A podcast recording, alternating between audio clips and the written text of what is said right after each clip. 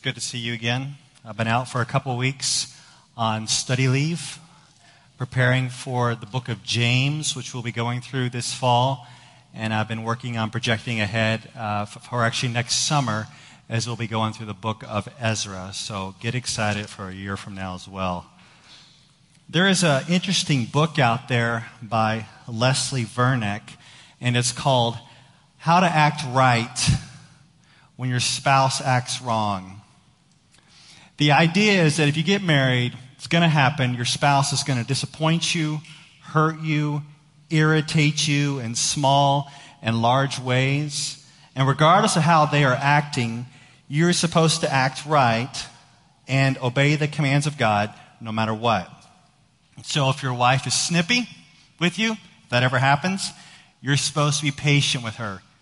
If your husband is harsh with you, then you're supposed to respond with gentleness. You got the concept, right? How to act right, spouse acts wrong. Well, let's just kind of take that a little further. How to act right when your kids act wrong. How to act right when your parents act wrong. How to act right when your roommate acts wrong. How to act right when you go to school and people you're hanging with in class when they act wrong, when your teachers act wrong, when your students act You got the idea, right? How to act right when other people are not coming along and acting the way they're supposed to. I'm totally on board with the concept. But it can get really hard. Don't we all agree? It can get really hard to keep acting right when someone else acts wrong. So I'm going to write a new book. And this is what the book will be called. How to act right when the other person keeps acting wrong and never changes and makes your life miserable. Anybody want to read that book? Yeah. That's how I can feel sometime. When you're like, I'm acting right now, it's your turn. It's your turn. Now it's your turn. Now it's your turn. Because there's this hope in all of us that when we act right, we do the right things, there's this hope that the other person is finally going to wise up and go, oh, I'm supposed to act right as well. And that's what there, there's this hope within us that's going to happen. But, but what if it never happens? What do you do? I mean, do you start acting wrong to give them a taste of their own medicine? You're like, I've been acting right long enough and I'm done with that. I'm going to start acting like you. And maybe that's going to jolt you enough to wake you up, and then you'll start acting right, and then we can get along finally. Nope. What God has consistently called us to in His Word is to act right even when the other person never changes. Because you and I are not in charge of changing hearts, we are not in charge of outcomes. We are in charge of how we act. And so, what I really want to push today is this. And I know it's not popular. Uh, you can go to another church if you want to. But here's, I think, what the Bible consistently teaches. You ready for this? Obedience, regardless of outcomes. Obedience, regardless of outcomes. Are you down with that? It's consistently in the Bible. People obeying obeying, obeying, obeying, not in charge of outcomes. And that's the ideal we're going to see today as we look at the life of David. Remember David and Goliath? We're going to look at David today, and we're going to look at specifically in 1 Samuel 26. And I know a lot of you are, are new this morning, just popping in for the summer. We've been going to the book of 1 Samuel, and we find ourselves in chapter 26 little fill you in here. Uh, David's been on the run from Saul for a long time. Saul is the current king who wants to kill David and pursues him and tries to kill him over and over again. But at one point back in 1 Samuel 24, David had a chance to kill Saul, but he didn't do it. He entrusted himself to God and acted right when Saul was acting wrong. Yet Saul kept acting wrong and kept going after him. And rather than running away this time, David comes after Saul and has another chance to kill him. But we are going to see as we look at chapter 26 that once again, David pulls back and he entrusts himself to God. Once again, we see him displaying obedience regardless of outcomes. He is consistently showing obedience regardless of outcomes. He doesn't know what's going to happen with Saul. He doesn't know what's going to happen in the future, but he obeys regardless of outcomes. So let's go ahead and jump in. 1 Samuel 26, verse 1. Let's read.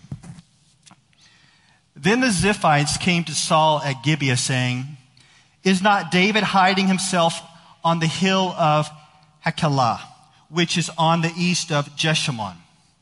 Once again, the Ziphites are turning on David as they did back in chapter 23.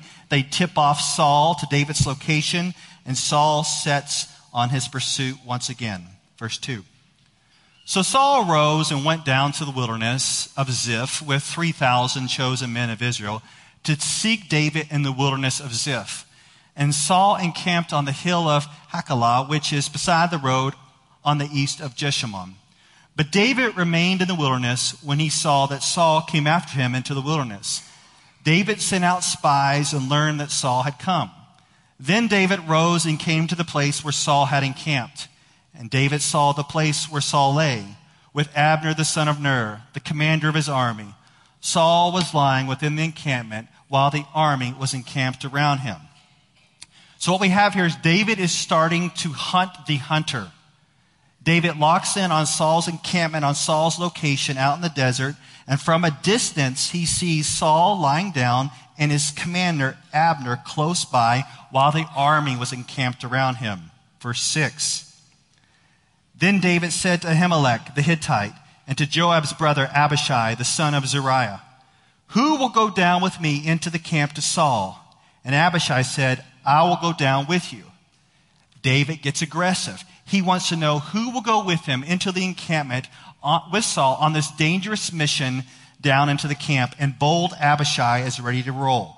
Keep with us here in the story. This is interesting. Verse 7. So David and Abishai went to the army by night. And there lay Saul sleeping within the encampment with his spear stuck in the ground at his head, and Abner and the army lay around him. Once again, we see Saul and his spear. This is probably the same spear that Saul threw at David on a couple of occasions to pin him to the wall. And it, wouldn't it be poetic justice if David came into the camp, picked up Saul's spear, and just rammed him right through? Wouldn't that be the right thing to do for David? Come into the camp, pick up the spear finally after all this time and just ram Saul through, kill him, finish this. That would be, that would be great. And, and that's exactly what Abishai is thinking. Verse 8. Then said Abishai to David, God has given your enemy into your hand this day. Now please let me pin him to the earth with one stroke of the spear, and I will not strike him twice. Wow, do you like that? I will not strike him twice. He is such a destructive warrior. For him, all it will take is one thrust and Saul will be dead. But David won't do it. Verse 9. But David said to Abishai, Do not destroy him, for who can put out his hand against the Lord's anointed and be guiltless? You've got to be kidding me. He had a chance to kill him a couple chapters ago, doesn't do it. Here's his chance. Snuck into the camp at night. Saul's there. He's sleeping. David can kill him. Refuses to kill the Lord's anointed, which means, remember, Saul was anointed to be king? And he was the reigning king, and David refused to kill him. As much as David may want to kill Saul, it is not God's moral will for David to kill Saul. It's not in God's moral will for David to do this. So David is choosing obedience rather than taking matters into his own hand. Look at verse 10. And David said, As the Lord lives, the Lord will strike him, or his day will come to die, or he will go down into battle and perish. David doesn't kill him because he firmly believes that one day Saul is going to die. God's going to deal with him. Perhaps God will strike him directly, or maybe he will die in battle, or he'll just die. However it happens, it won't come at the hands of David. David is choosing obedience regardless of outcomes. Are you with, are you with me here? David is choosing obedience regardless of outcomes. David is exhibiting something called great patience. It's an awesome trait of a leader to have patience. It's been said that when pastors go to a new church, they are to exhibit four P's preaching, praying, pastoring, patience. And in seminary, there is usually no class on patience. Because if you are a leader, I'm a leader, you want to see quick results. You don't want to stick around. You don't want to be patient. I mean, if you just think about David's situation, God called him, God anointed him, God said, You're the king, you're the one, and the only one standing between David and the throne is Saul. And all David has to do is come along and kill Saul. And he's already had two chances, but what David is doing, he is exhibiting patience. Now, how in the world do you do that? You keep doing the right things and things aren't getting better. You keep acting right and someone's not changing. How, how can you show patience? Well, I think what's going on with David, he really has faith in the sovereign control of God. I, I really believe David has faith in the sovereign control of God. David believes that God is firmly in control and there are no accidents with God. No accidents at all. Tony Evans, uh, a pastor down in Dallas, my wife used to go to his church back in the day. Tony Evans says there's no such thing as luck. God is sovereign. Anything that happens to you must pass through the fingers of God. And he's basically saying there's no accidents with God. And so he, he tells this story about a cowboy who went to get health insurance. For any of you who have got health insurance recently, it could be an ordeal. So a cowboy goes to meet with a health insurance agent, and the, the agent asks the cowboy if he's had any accidents. And the cowboy says, No. Uh, I have been bitten by a rattlesnake, and a horse kicked me in the ribs, and it laid me up in bed for a few days, but no, I have not had any accidents.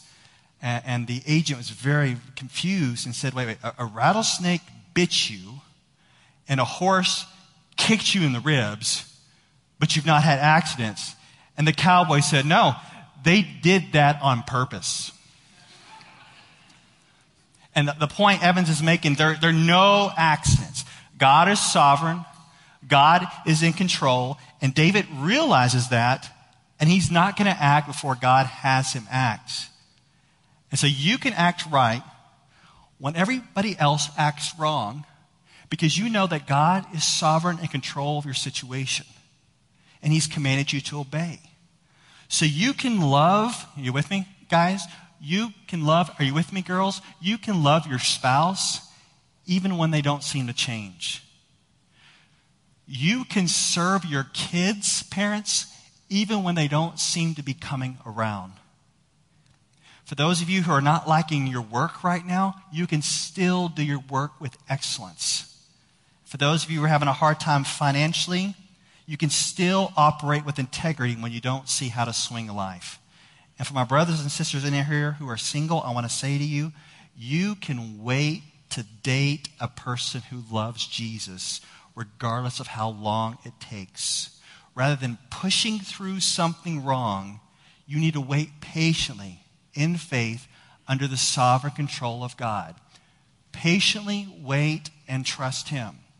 And I just want to encourage you you take care of the obedience part and let God take care of the outcome part. God is not telling you to change outcomes. You cannot change hearts. You cannot do that. That's, that's His work, and the people have to cooperate with that. You take care of the obedience part and let God take care of the outcome part. That, that is, think, think about it. David he had a chance to kill Saul, get the throne right away. He doesn't do it. He trusts in God's sovereign control.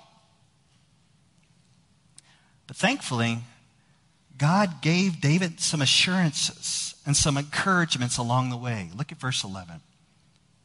He says, The Lord forbid that I should put out my hand against the Lord's anointed. But take now the spear that is at his head and the jar of water and let us go. So David took the spear and the jar of water from Saul's head, and they went away. No man saw it or knew it, nor did any awake, for they were all asleep, because a deep sleep from the Lord had fallen upon them. Did you catch that? The reason why that David could sneak into the camp with all them sleeping is because God put them into a deep sleep. God, once again, providentially in control of all these matters, which gives David some assurance and some encouragement. David, I'm still with you. I put all these people asleep. You snuck into a camp. You had a chance to kill Saul. It is not my moral will for you to do it, but let me know, let you know, I'm still in control. Look at all these sleeping soldiers. I'm still in control. Look at some more of the assurances. Look at verse 13.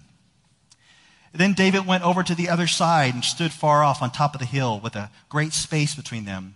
And David called to the army and to Abner, the son of Ner, saying, Will you not answer, Abner? Then Abner answered, Who are you who calls to the king? And David said to Abner, Are you not a man? Who is like you in Israel? Why then have you not kept watch over your lord the king? For one of the people came in to destroy the king your lord. This thing that you have done is not good. As the Lord lives, you deserve to die because you have not kept watch over your Lord, the Lord's anointed. And now see where the king's spear is and the jar of water that was at his head. Isn't that great? David is literally calling out Abner. This is Saul's right hand man. He's supposed to be in charge of protecting Saul. But David just waltzes into camp, steals his water jar while they're out in the desert, which was vital for life, takes his spear, which he could have used to kill Saul. And so Abner deserves to die for leaving the king unprotected. So not only does God allow David to sneak into the camp, but God allows David to call out Abner. There's these little bitty providential circumstances that God is allowing along the way to encourage David. Come on, David, just be patient. Hang in there. You're the anointed one. I already told you the anointed one. You're going to come to the throne soon enough. Just hang in there. These little assurances and encouragement are very important for me as I try to endure through long stretches of difficulty. And I want you to know that no matter what you're enduring, there's always going to be assurances and encouragements from God's word to be patient to hang in there. This past year, I've shared with you, has been very difficult for a variety of reasons with some of my kids. And God's word keeps coming alive, especially in the book of James. Can't wait to preach it to you. The book of James, James chapter 1. Blessed is the man who remains steadfast under trial, for when he has stood the test, he will receive the crown of life which God has promised to all those who love him. Over and over in God's word talks about being blessed if you endure, talking about grace to endure. Behold, we consider those blessed who remain steadfast. We see the prophets enduring suffering and persecution. We see in the book of Job, Job enduring and persevering and remaining patience. And the Lord is working on his purpose, his compassion, his, his mercy. And so you will see time and time again assurances from God's word to encourage you to press on in your difficulties, to not bail, to not stop acting wrong, start acting wrong because another person's acting wrong. God will give you these encouragements along the way. But I also want to say from time to time, God will actually bring situations into your life in His providence to encourage you to persevere. And it usually comes through other people, other believers this past spring, my, my, wife and I were, were going to a conference, kind of a, a parenting conference of sorts, and we were, you know, having a hard time, of course, trying to manage our kids, and, and we were having some difficulties with a particular kid who will not be named. And uh, we're getting on this airplane. We got a couple of our kids. We're like, man, just, oh, poor us. We got to deal with these kids. Can you believe this? I can't wait to get this conference. Hopefully something will be good there. And we're getting on this plane, and there's this lady by herself. And when you got kids, you're getting on your plane, you just kind of look at people by themselves and think, you have it so easy. You just get to sit there. So she's getting on the plane and she's like, oh, these couple of your kids. Yeah, yeah. Thanks for talking to us, lady. And, and we were like, she's like talking to us and she, we're like, yeah, we got four biological. We got, uh, I said, we have, a, we have adopted a little girl, and we have a foster boy, and, you know, it's just hard. And, and, and we're like, you know, and she goes, oh, yeah. She goes, well, I'm going to the same conference you are. Oh, really? How many kids you have? She's like, um, I have 11. and nine of them have been adopted. And we get to this conference and we keep hearing story after story after story. And guess what? God actually helps families. Can you believe it? I mean, do you really think He's going to help them and not us? I mean, you think God's going to help other people but not you?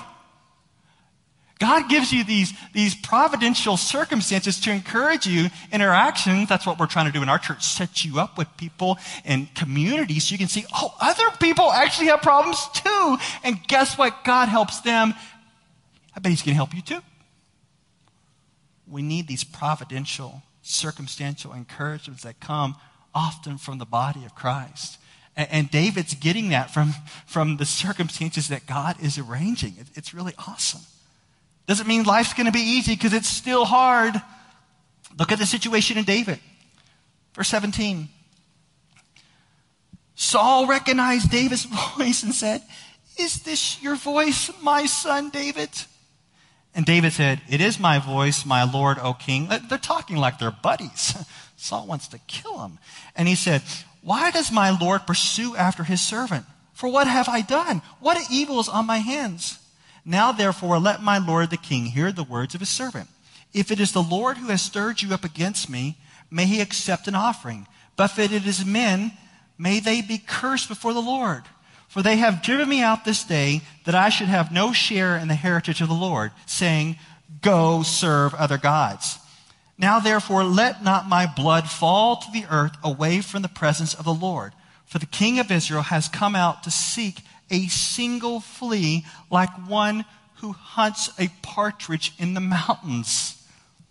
This is David's chance. He's confronting Saul. He wants to know, what's the deal, man? Why do you keep trying to kill me? Been trying to kill me for so long. What's your problem? Has the Lord sent you after me? If so, I'll, I'll, I'll make an offering. I'll sacrifice him. But you keep trying to push me out of the land as if to go worship other gods among the pagans. What, what's the problem, Saul? Tell me. I'm just a little flea. What, what's up? Look what Saul says, verse 21. Then Saul said, I have sinned. Return my son David, for I will no more do you harm, because my life have, was precious in your eyes this day. Behold, I have acted foolishly and have made a great mistake. Are any of you buying that? That is false repentance. We know him well enough to know that that is not true. It's just probably a show. We know that Saul has major issues. I was reading this week about uh, St. Augustine many, many centuries ago. I was reading about his life before he was converted. And the author who was writing about him said that St. Augustine, he was history's most high maintenance boyfriend. If you thought your boyfriend was high maintenance, you weren't dating St. Augustine. He went on to say that he is not in love with another being, but he is in love with the prospect of being in love. It's all about him. His emotional neediness was an addiction. Is there anyone in here that's having a hard time of dealing with emotional needy people? They can be extremely draining. It can take a toll. So here, David has been dealing with emotionally unstable Saul, who's just not draining him, but is trying to drain him of his blood. He's trying to kill him. And he's been dealing with him several occasions over and over and over again. And yet, David continually acts right. But he's not foolish. He's at least wise. Because what happens is he's not buying Saul's repentance. And look what he says in verse 22. And David answered and said, Here is the spear, O king. Let one of the young men come over and take it. I got your spear. Uh, why don't you send someone over here to get it? Because I'm not going over there by you. I do not trust you. He wants someone to come and get it. Now, now finish up with this important statement from David. Verse 23. The Lord rewards every man for his righteousness and his faithfulness. That's good. For the Lord gave you into my hand today, and I would not put out my hand against the Lord's anointed. Behold, as your life was precious this day in my sight, so may my life be precious in the sight of the Lord, and may he deliver me out of all tribulation. Then Saul said to David, Blessed be you, my son David. You will do many things and will succeed in them. So David went his way, and Saul returned to his place. These two will never see one another again. Saul will continue to spiral on his way to death while David will ascend to the throne.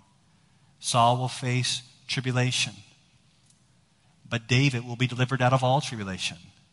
And the difference is, verse 23 the Lord rewards every man for his righteousness and his faithfulness. I don't know if the reward language in the Bible bothers you, but it must bother you a lot because it's all over the Bible. We are saved by grace through faith, right? Absolutely. But there is rewards. Some come in this life, some in the next. What those look like is very hard to tell. But right now, the Lord will reward you.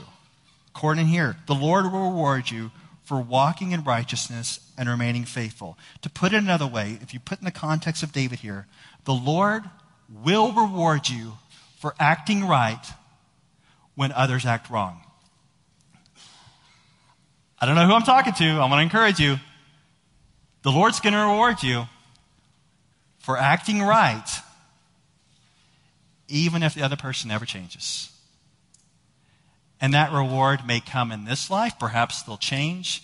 The reward may come by you having a clear conscience with God and peace to know that you're doing the right thing. Or, or the reward may come when you're with Jesus. Well done, my good and faithful servant. But there is a reward for those who, by God's grace, continue to act right, even if the other person, even if the circumstances never change. And that was the life of David. Uh, of course, he blew it on many occasions. But what we see in the kings of the Old Testament, through their right choices and through their foolishness, it's pointing toward a future king. The crown that we see in the Old Testament is broken and tainted, and we're thinking, man, can we just have a king that will continually act right even when others act wrong? And all these kings are pointing to a perfect king, and that's the King Jesus. And we always want to bring it back to King Jesus, not because we feel like we have to, but because this is what we want to do. This is what we must do. This is what the Bible is doing. All these kings are pointing toward a future king. And when the future King Jesus came on the scene, all was wrong about him. And yet he continually acted right even at the beginning of his ministry, as Satan was tempting him with many temptations, throw yourself down, Jesus continued to act right. Even when he's in the garden asking the Father if there's any other way, he said, No, not my will, but yours be done. He continued to act right. And he went to the cross and he bore the punishment for people like you and people like me who not only act wrong, but even when we know how we're supposed to act right, when others are acting wrong, we still blow it. And on the cross, he was bearing the wrath of God in the place of sinners like us. Buried, rose again.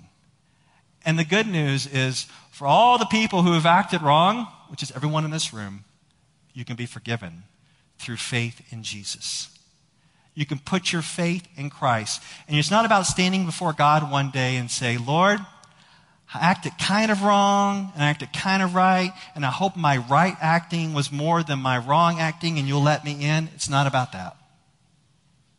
This past week, I was talking to someone about Jesus and I was sharing the gospel with them, and they were, they were saying that Jesus dying on the cross took me to here, and now it's up to me to make it the rest of the way.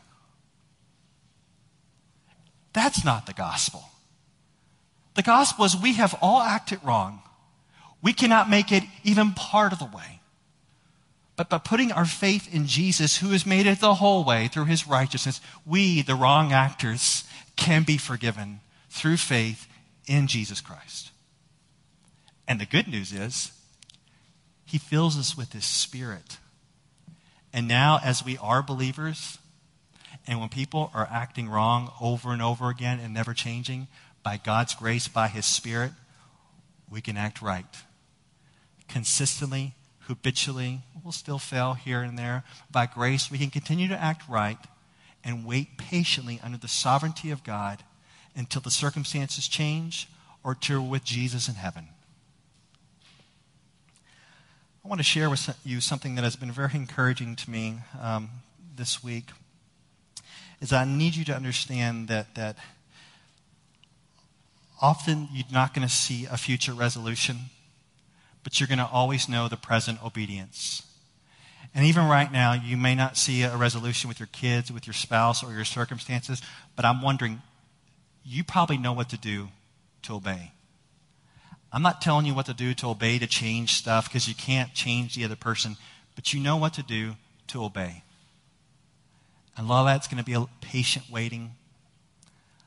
A lot of that's going to be very similar to uh, Proverbs 3, 5, and 6. Trust in the Lord with all your heart Lean not on your own understanding.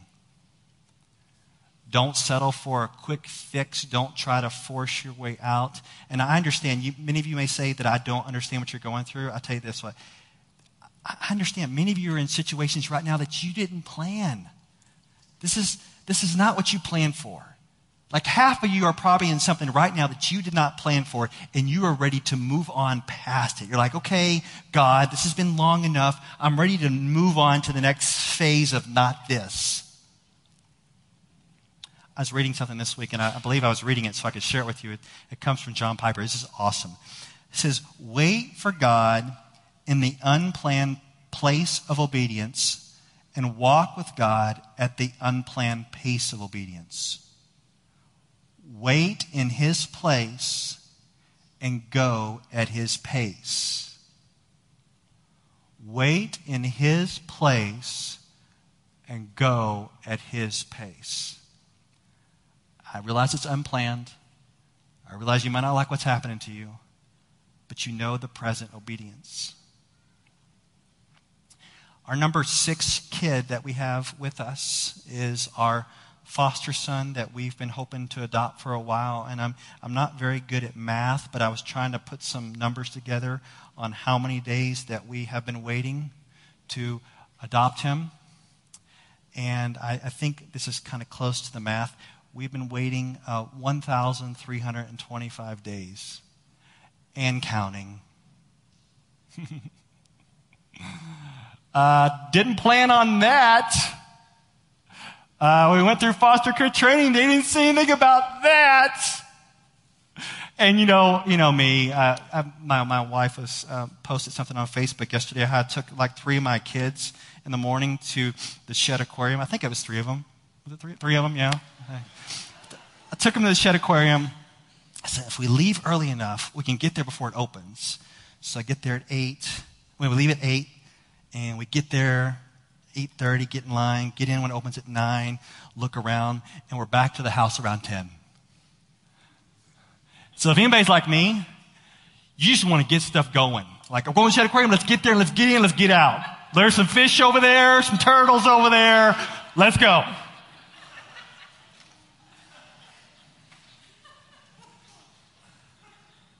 I, just typically don't have a, a tremendous amount of patience. And we're waiting for this kid, our son, to be legally ours. And I'm making phone calls. And where's our paperwork? Who's working on this? Wait in an unplanned place. Wait at an unplanned pace. God is sovereign and in control. And for those of you who want to do something, I always want to do stuff. I want to do stuff. Well, here's, here's something you can do. When you are waiting patiently for something to happen, it, it can be a place of deep prayer. Eugene Peterson, he put it like this He said, Waiting in prayer is a disciplined refusal to act before God acts. That's good. Waiting in prayer is a disciplined refusal to act before God acts. And man, that's David. He just did not act before God. He had the chance to kill Saul. Doesn't do it. You're like, well, well, did David ever pray? Uh, have you ever read the book of Psalms? It's filled with his prayers. Waiting in prayer is a disciplined refusal to act before God acts. My brothers and sisters, keep holding on a little bit longer. Maybe things will change. Keep looking toward God. He's in control. Don't try to force it. Do your part to obey and trust God with the outcomes. He loves you, He's in control. Let's pray.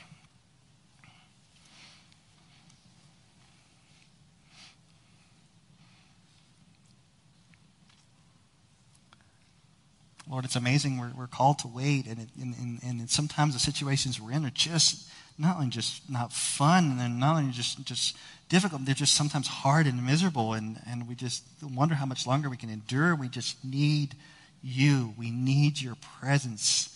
We need your spirit ministering to us. We need your word coming alive. We need your people to speak true to us.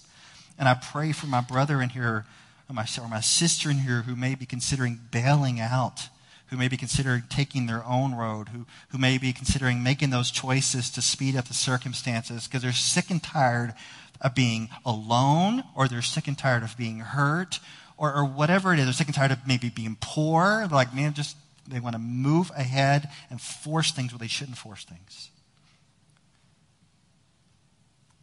Give them patience.